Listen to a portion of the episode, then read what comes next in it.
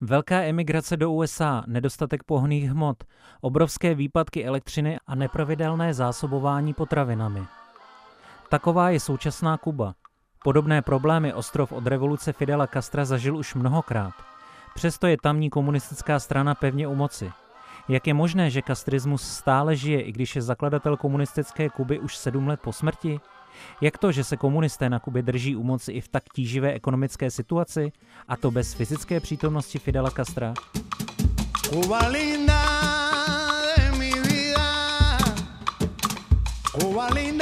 siempre te recordaré.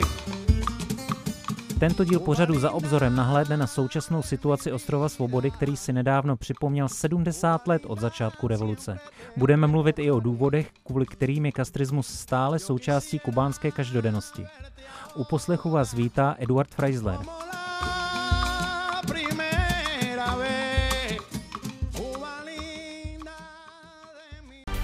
Za obzorem unikátní analýzy politiky, kultury a konfliktů v opomíjených koutech světa.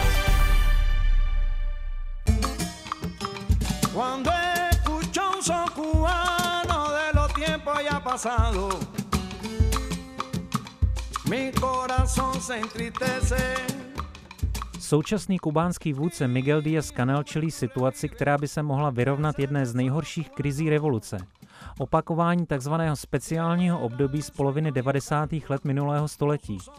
Ostrov se tehdy po rozpadu Sovětského svazu, letitého mecenáše revoluce, ocitl na hraně hladomoru. Že je situace vážná, si Kanel a jeho lidé uvědomují. Přistoupili například k něčemu kdysi nemyslitelnému – Kvůli dramatickému nedostatku pohonných hmot letos zrušili prvomájový průvod na náměstí Revoluce v centru Havany. Na ostrově existují tři nejdůležitější svátky. Je jim 26. červenec, tedy datum, na základě něhož si revoluční hnutí Fidela Castra dalo jméno, 8. leden, kdy Barbudos, jak si kubánští partizáni říkají, vstoupili v roce 1959 do Havany a prvomájový průvod.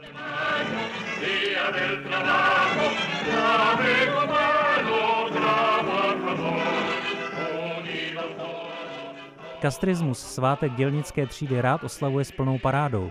Vždyť ovoce revoluce mělo být určené právě této sociální třídě.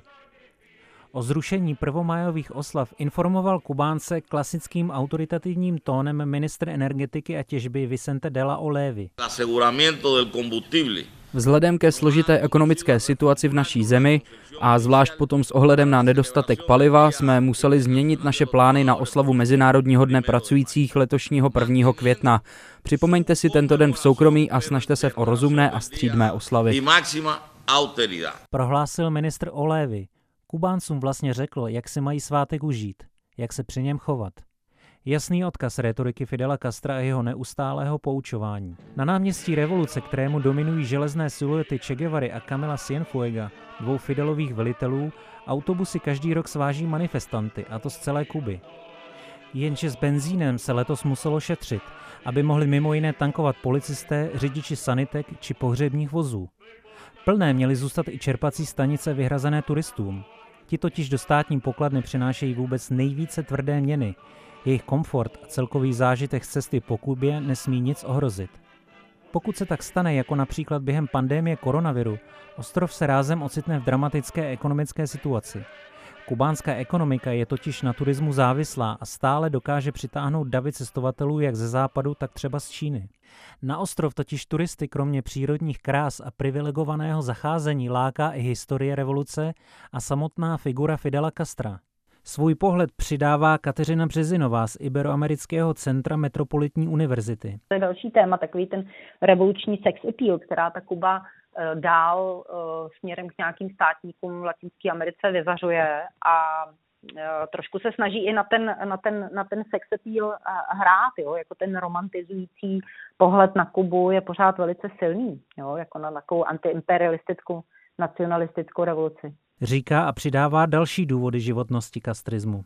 Myslím si, že jakoby dokázal i, myslím, vyhmátnout něco, co jeden kolega popisuje jako skutečně velmi specificky jako domácí radikalismus 60. let, jo, taková ta jako domácí, myslím, uh, přímo jako z Latinské Ameriky, nikoliv importovaný z Moskvy. jo, kde, což jsme měli trošku tu tendenci to takhle vnímat a on docela přesvědčivě ukazuje na nejrůznějších iniciativách, jak to byl opravdu nějaký moment historický, kdy ve vzdělávání, eh, v církvi, eh, v umění, nejenom v politice, Eh, začaly se jako definovat různé hlasy a, eh, a, a byly v zásadě jako naštvané na tu oficiální levici, na takový ty Žorže Amáda, co tady prostě jako jezdili do Československa, bydleli v Dobříši na zámku a byli to takový ty oficiální komunisti. A, a, a vlastně jakoby byl velký odklon k té nové levici, která měla neměla takový problém s tím uh, politickým násilím, jak dobře víme, že jo. A říkali, tak takhle ne, jo, takhle to, to jsou prostě tyhle ty jako papaláši. No a těm kastrům, přestože vlastně se spapalášovatili, tak si myslím, že se jim podařilo pořád, jakoby uh, fakt sami, jakoby ta imaginace toho kubánského režimu je strašně zajímavá, um, metamorfující, taková jako narrativa. Jo? Ta, ta je, to je, myslím, velmi obdivuhodné, co dokážu. Revoluce letos 26. července oslavila 70 let od svého začátku. Desítky partizánů v létě roku 1953 přepadly vojenská kasárna ve městě Santiago de Cuba na východě ostrova. Při útoku řada z nich zemřela, jiní skončili ve vězení, včetně Fidela. Ten ale dostal po dvou letech milost a o čtyři roky později vjel na tanku triumfálně do Havany.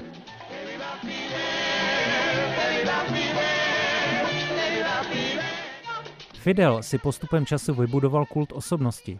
Dokázal mluvit klidně desítky hodin o jakémkoliv tématu. Querido compañero Leonid Ilyich Brezhnev, el mundo nuevo en el que fueron derrumbados los viejos imperios coloniales Vzal na sebe roli prvního politika, vojáka, soudce, filozofa a dokonce i meteorologa. Jednou dokonce Kubánce ve státní televizi poučoval o výhodách tlakových hrnců, které režim pro vybrané rodiny na ostrově zakoupil.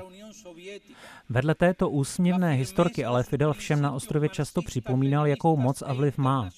V roce 1989 ho dokonce prokuratura povolala jako jednoho z hlavních svědků v procesu s generálem Arnoldem Ochoou někdejším velitelem kubánské armády v Africe. Ochoa byl svého času považován za potenciálního rivala Fidela Castra. A Ochoa, que va para jefe del ejército occidental.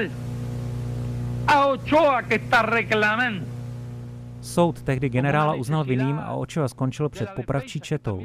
Fidel Castro dominoval kubánskému životu až do léta 2006, kdy těžce onemocněl. Stáhl se na deset let do ústraní, než bratr Raul oznámil jeho smrt. Falleció el comandante en jefe de la revolución cubana, Fidel Castro Ruz. Dnes už 92-letý Raul vládl ostrovu až do roku 2018. Za tu dobu přistoupil k několika opatrným ekonomickým reformám. Desítky profesí například směli Kubánci nově provozovat jako soukromé podnikání. V roce 2016 dokonce poprvé po 88 letech přivítal na ostrově amerického prezidenta. Ulicemi Havany se se svou ženou procházel Barack Obama. O pár dní později tam dokonce zahrála britská roková skupina The Rolling Stones. Vypadalo to na tání ledů, vypadalo to na pomalou sametovou revoluci. This is first for them and us.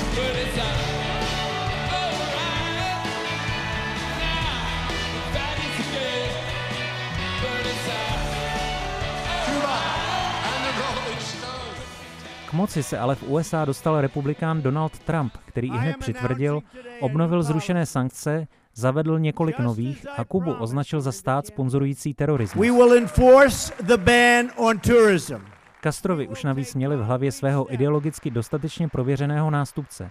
Stal se jim Miguel Díaz-Canel. Ten zvolil konzervativní postoj a vládne ve stylu obou bratrů. Pronáší antiamerické projevy neváhá masově zatýkat a především nechává vydělávat generály a plukovníky kubánské armády, čímž si zajišťuje jejich lojalitu. Na ekonomickou moc špiček kubánské armády upozorňuje i vyhlasný český hispanista Josef Opatrný z katedry iberoamerických studií Karlovy univerzity. Tam se vrhli ty armádní důstojníci. Nevrhli se, prosím vás, na, na cukr, na cukr, ale vrhli se na tu turistiku, že jo, ten CIMEX, což je instituce, která tedy se zabývá nejen s výstavou hotelů nebo provozováním hotelů eh, nebo GAESA, nejen eh, hotely, ale jejich zásobování, dodávky, eh, obchod, jaksi prezentace těchto hotelů ve světě, to je to, co já jsem to zmiňoval. Já si myslím, že prostě ta turistika je nadějný segment tak říkajíc ekonomiky. Režim přitom hraje až na romanticky laděný výklad Kastrova boje proti diktatuře Fulgencia Batisty. Samotného vůdce vyzdvihuje za jeho altruismus i za jeho statečný boj proti americkému imperialismu, kolonialismu a kapitalismu. Kateřina Březinová si přitom všímá nových definicí revoluce ve státní propagandě. Když já jsem poprvé byla před 30 lety na Kubě, tak eh, jsem všude viděla odkaz na socialismus a na vlast a na revoluci a samozřejmě na ty revoluční hrdiny. Eh, když jsem se tam vrátila po roce 2000, tak najednou eh, vlastně pozoru hodně toho socialismu z veřejného prostoru a z těch vlastně zdí pomalovaných uh, ubylo uh, a přibylo naopak uh, takový jako akcent, apel na tu revoluci, že vlastně my teďka tady vlastně definujeme ten režim primárně jako, jako revoluci. A když jsem se tam nyní měla možnost vrátit, tak už je to, už je to zejména vlast, takové ty odkazy na národ, na vlast, na věrnost vlasti, které, které jakoby vévodí tomu, tomu narrativu revolučnímu nebo tomu odkazu kubánské revoluce. Březinová upozorně na další podstatný důvod, proč kubánský komunismus přežívá. A to na americké obchodní a finanční embargo, které USA uvalily na Kubu už v roce 1962. Je tam celá řada momentů, které ten režim dělají velice životaschopným a pocházejí uh, zevnitř ale myslím si, že další eh, momenty ho udržují v podstatě zvenčí. Jo? A jedním z těch velmi stabilizačních momentů eh, je třeba ten antagonistický vztah se Spojenými státy americkými. Takže jestli embargo ze strany Spojených států amerických Eh, je eh, v podstatě eh, dále tím důležitým konstitučním prvkem, na který se odkazuje kubánský režim a v podstatě který viní za celou řadu ekonomických a politických útrap, kterými ostrov prochází, tak zároveň viděli jsme za prezident cestování eh, Baracka Obamy, ve kterém došlo k takovému jako významnému přiblížení eh, těch, eh, těch, těch zemí Spojených států amerických a Kuby, že, že jakoby ta, ta kubánská strana téměř se dostávala do takového vlastně nejistého terénu, nervózního terénu, protože ten, jak říkám, ten, ten, ta, ta, ta konstanta je spíše, že tady to embargo je Eh, než není. Takže zase, eh, když se teďka po eh, hurikánu Ian zapla elektřina a zapla televize, tak jsme byli svědky toho, že první, na co se vlastně odkazovaly reportáže, bylo, že ta obnova je velice komplikovaná, kvůli embargu ze strany uh, Spojených uh, států amerických. Jo? Takže, takže tím, tím, uh, tím zase tím důležitým konstitučním momentem je právě i, uh, i embargo ze strany uh, Spojených států amerických.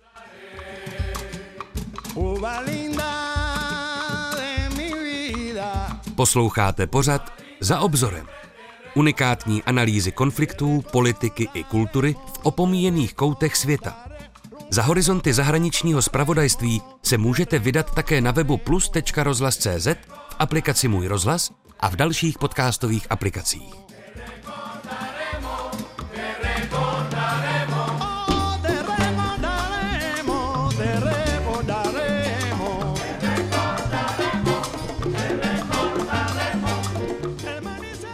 Kuba kdysi patřila ke světovým exportérům cukru.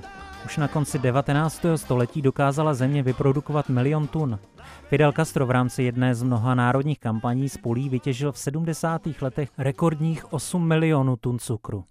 Průmysl ale poté začal upadat a po rozpadu Sovětského svazu, který od Kuby pravidelně cukr odkupoval, ostrov ztratil i největšího klienta. Došlo to až tak daleko, že celková sklizeň cukru za uplynulý rok byla dokonce nižší než v roce 1894. Na začátku nového tisíciletí měli kubánští komunisté opět štěstí. Získali jiného ideologicky zpřízněného spojence, Hugo Cháveze, socialistického vůdce Venezuely. Ten se s Castrem v roce 2000 dohodl na dodávkách zlevněné venezuelské ropy. Primera vez que vengo físicamente, porque en sueños a Cuba vinimos muchas veces los jóvenes latinoamericanos. Chávez rovněž začal zaměstnávat stovky tisíc Kubánců ve Venezuele. Od lékařů, sportovců, učitelů až třeba po zedníky, architekty, animátory nebo vodohospodáře. Kuba poskytla i svůj represivní aparát. Do Venezuely začali přijíždět kubánští agenti, vojenští plánovači a velitelé.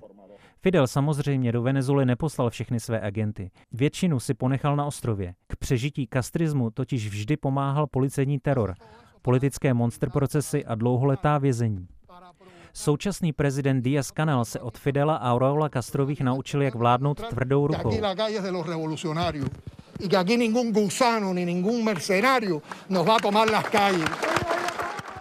Ostrov v létě roku 2021 zasáhly nevýdané pouliční protesty.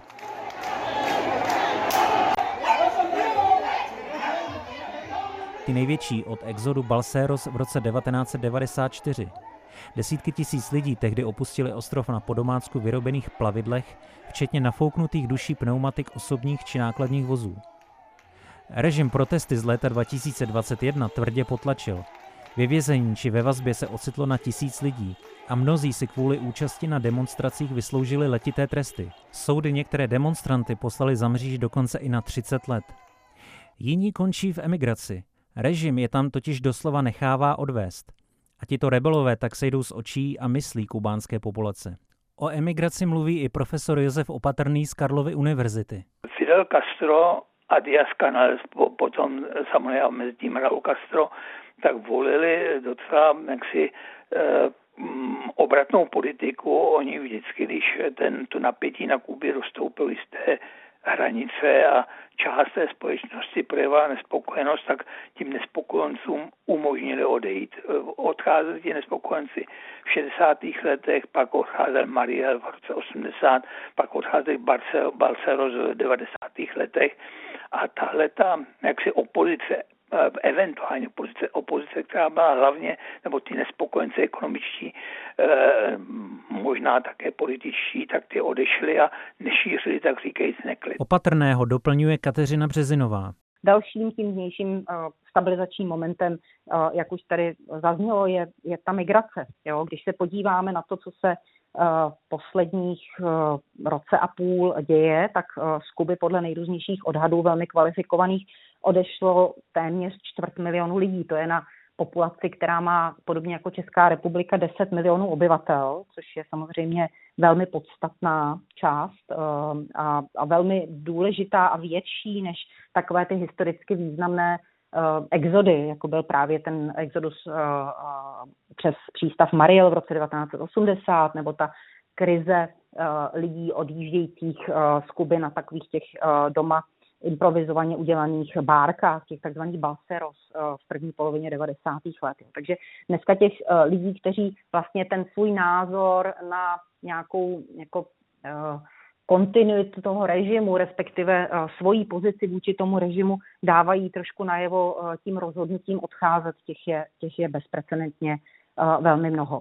V současnou chvíli ta nejčastěji, to asi, to asi víte a možná to není tak relevantní, ale v současnosti tou nejvíce eh, využívanou trasou je eh, trasa přes Nikaragu, přes přátelný eh, režim Kubě, takže tam Kubánci nepotřebují výzum, oni se tam za jako poměrně vysokých částech, částech dostanou letadlem a potom pokoušejí se dostat do Spojených států amerických. A myslím si, že jenom za minulý rok, to znamená za rok 2022, zadržela ta pohraniční služba, ty pohraniční hlídky na mexicko-americké hranici téměř 170-180 tisíc Kubánců.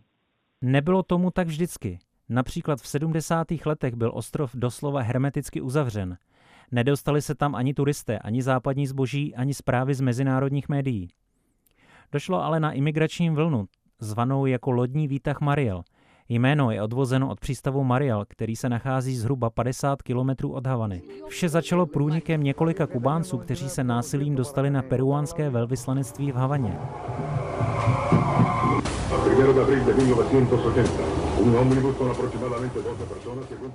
Peruánský velvyslanec je odmítl Castrovi vydat s tím, že musí respektovat právo na azyl.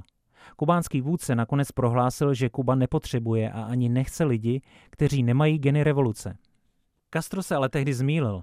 Na pozemku ambasády se rázem ocitlo na 10 tisíc Kubánců toužících po emigraci.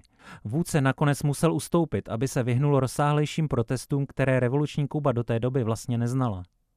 Z Floridy začaly ke kubánským břehům připlouvat lodě, aby lidi z ostrova odvezli. Podle odhadů Kubu tehdy opustilo na 125 tisíc lidí. Na svou loď čekala i tehdy 16-letá kubánská dívka Mirta Ochito.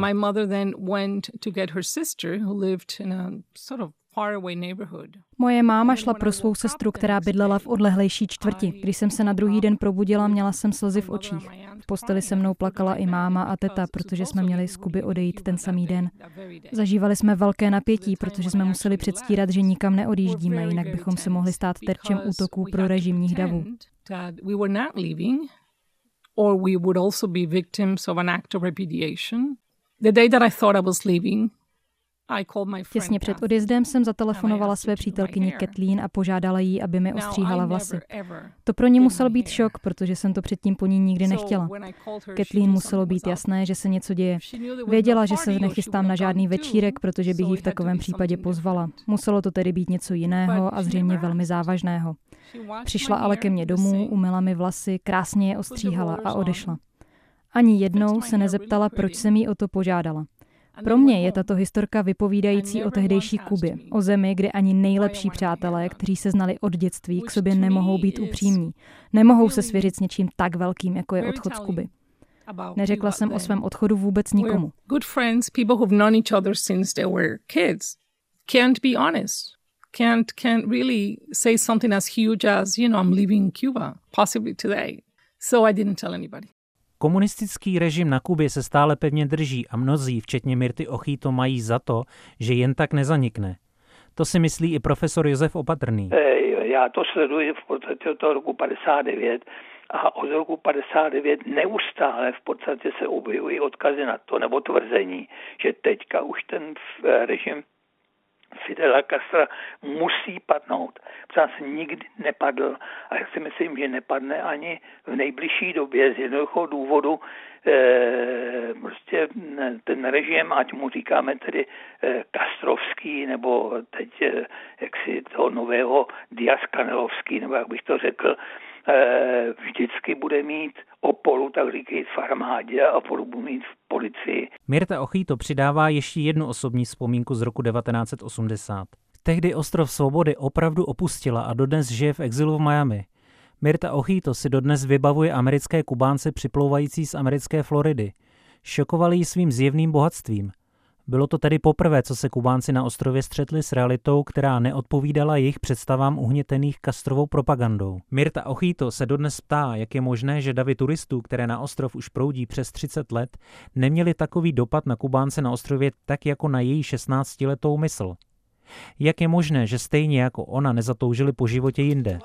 Možná v tom byl a je strach, možná pohodlnost nebo snad to málo jistoty, jako třeba bezplatné zdravotnictví a vzdělání, které režim obyvatelům Kuby dopřává. Ať už je zatím cokoliv, jedno je jasné. Odkaz Fidela Castra, tedy život v permanentní socialistické revoluci, trvá. Yo O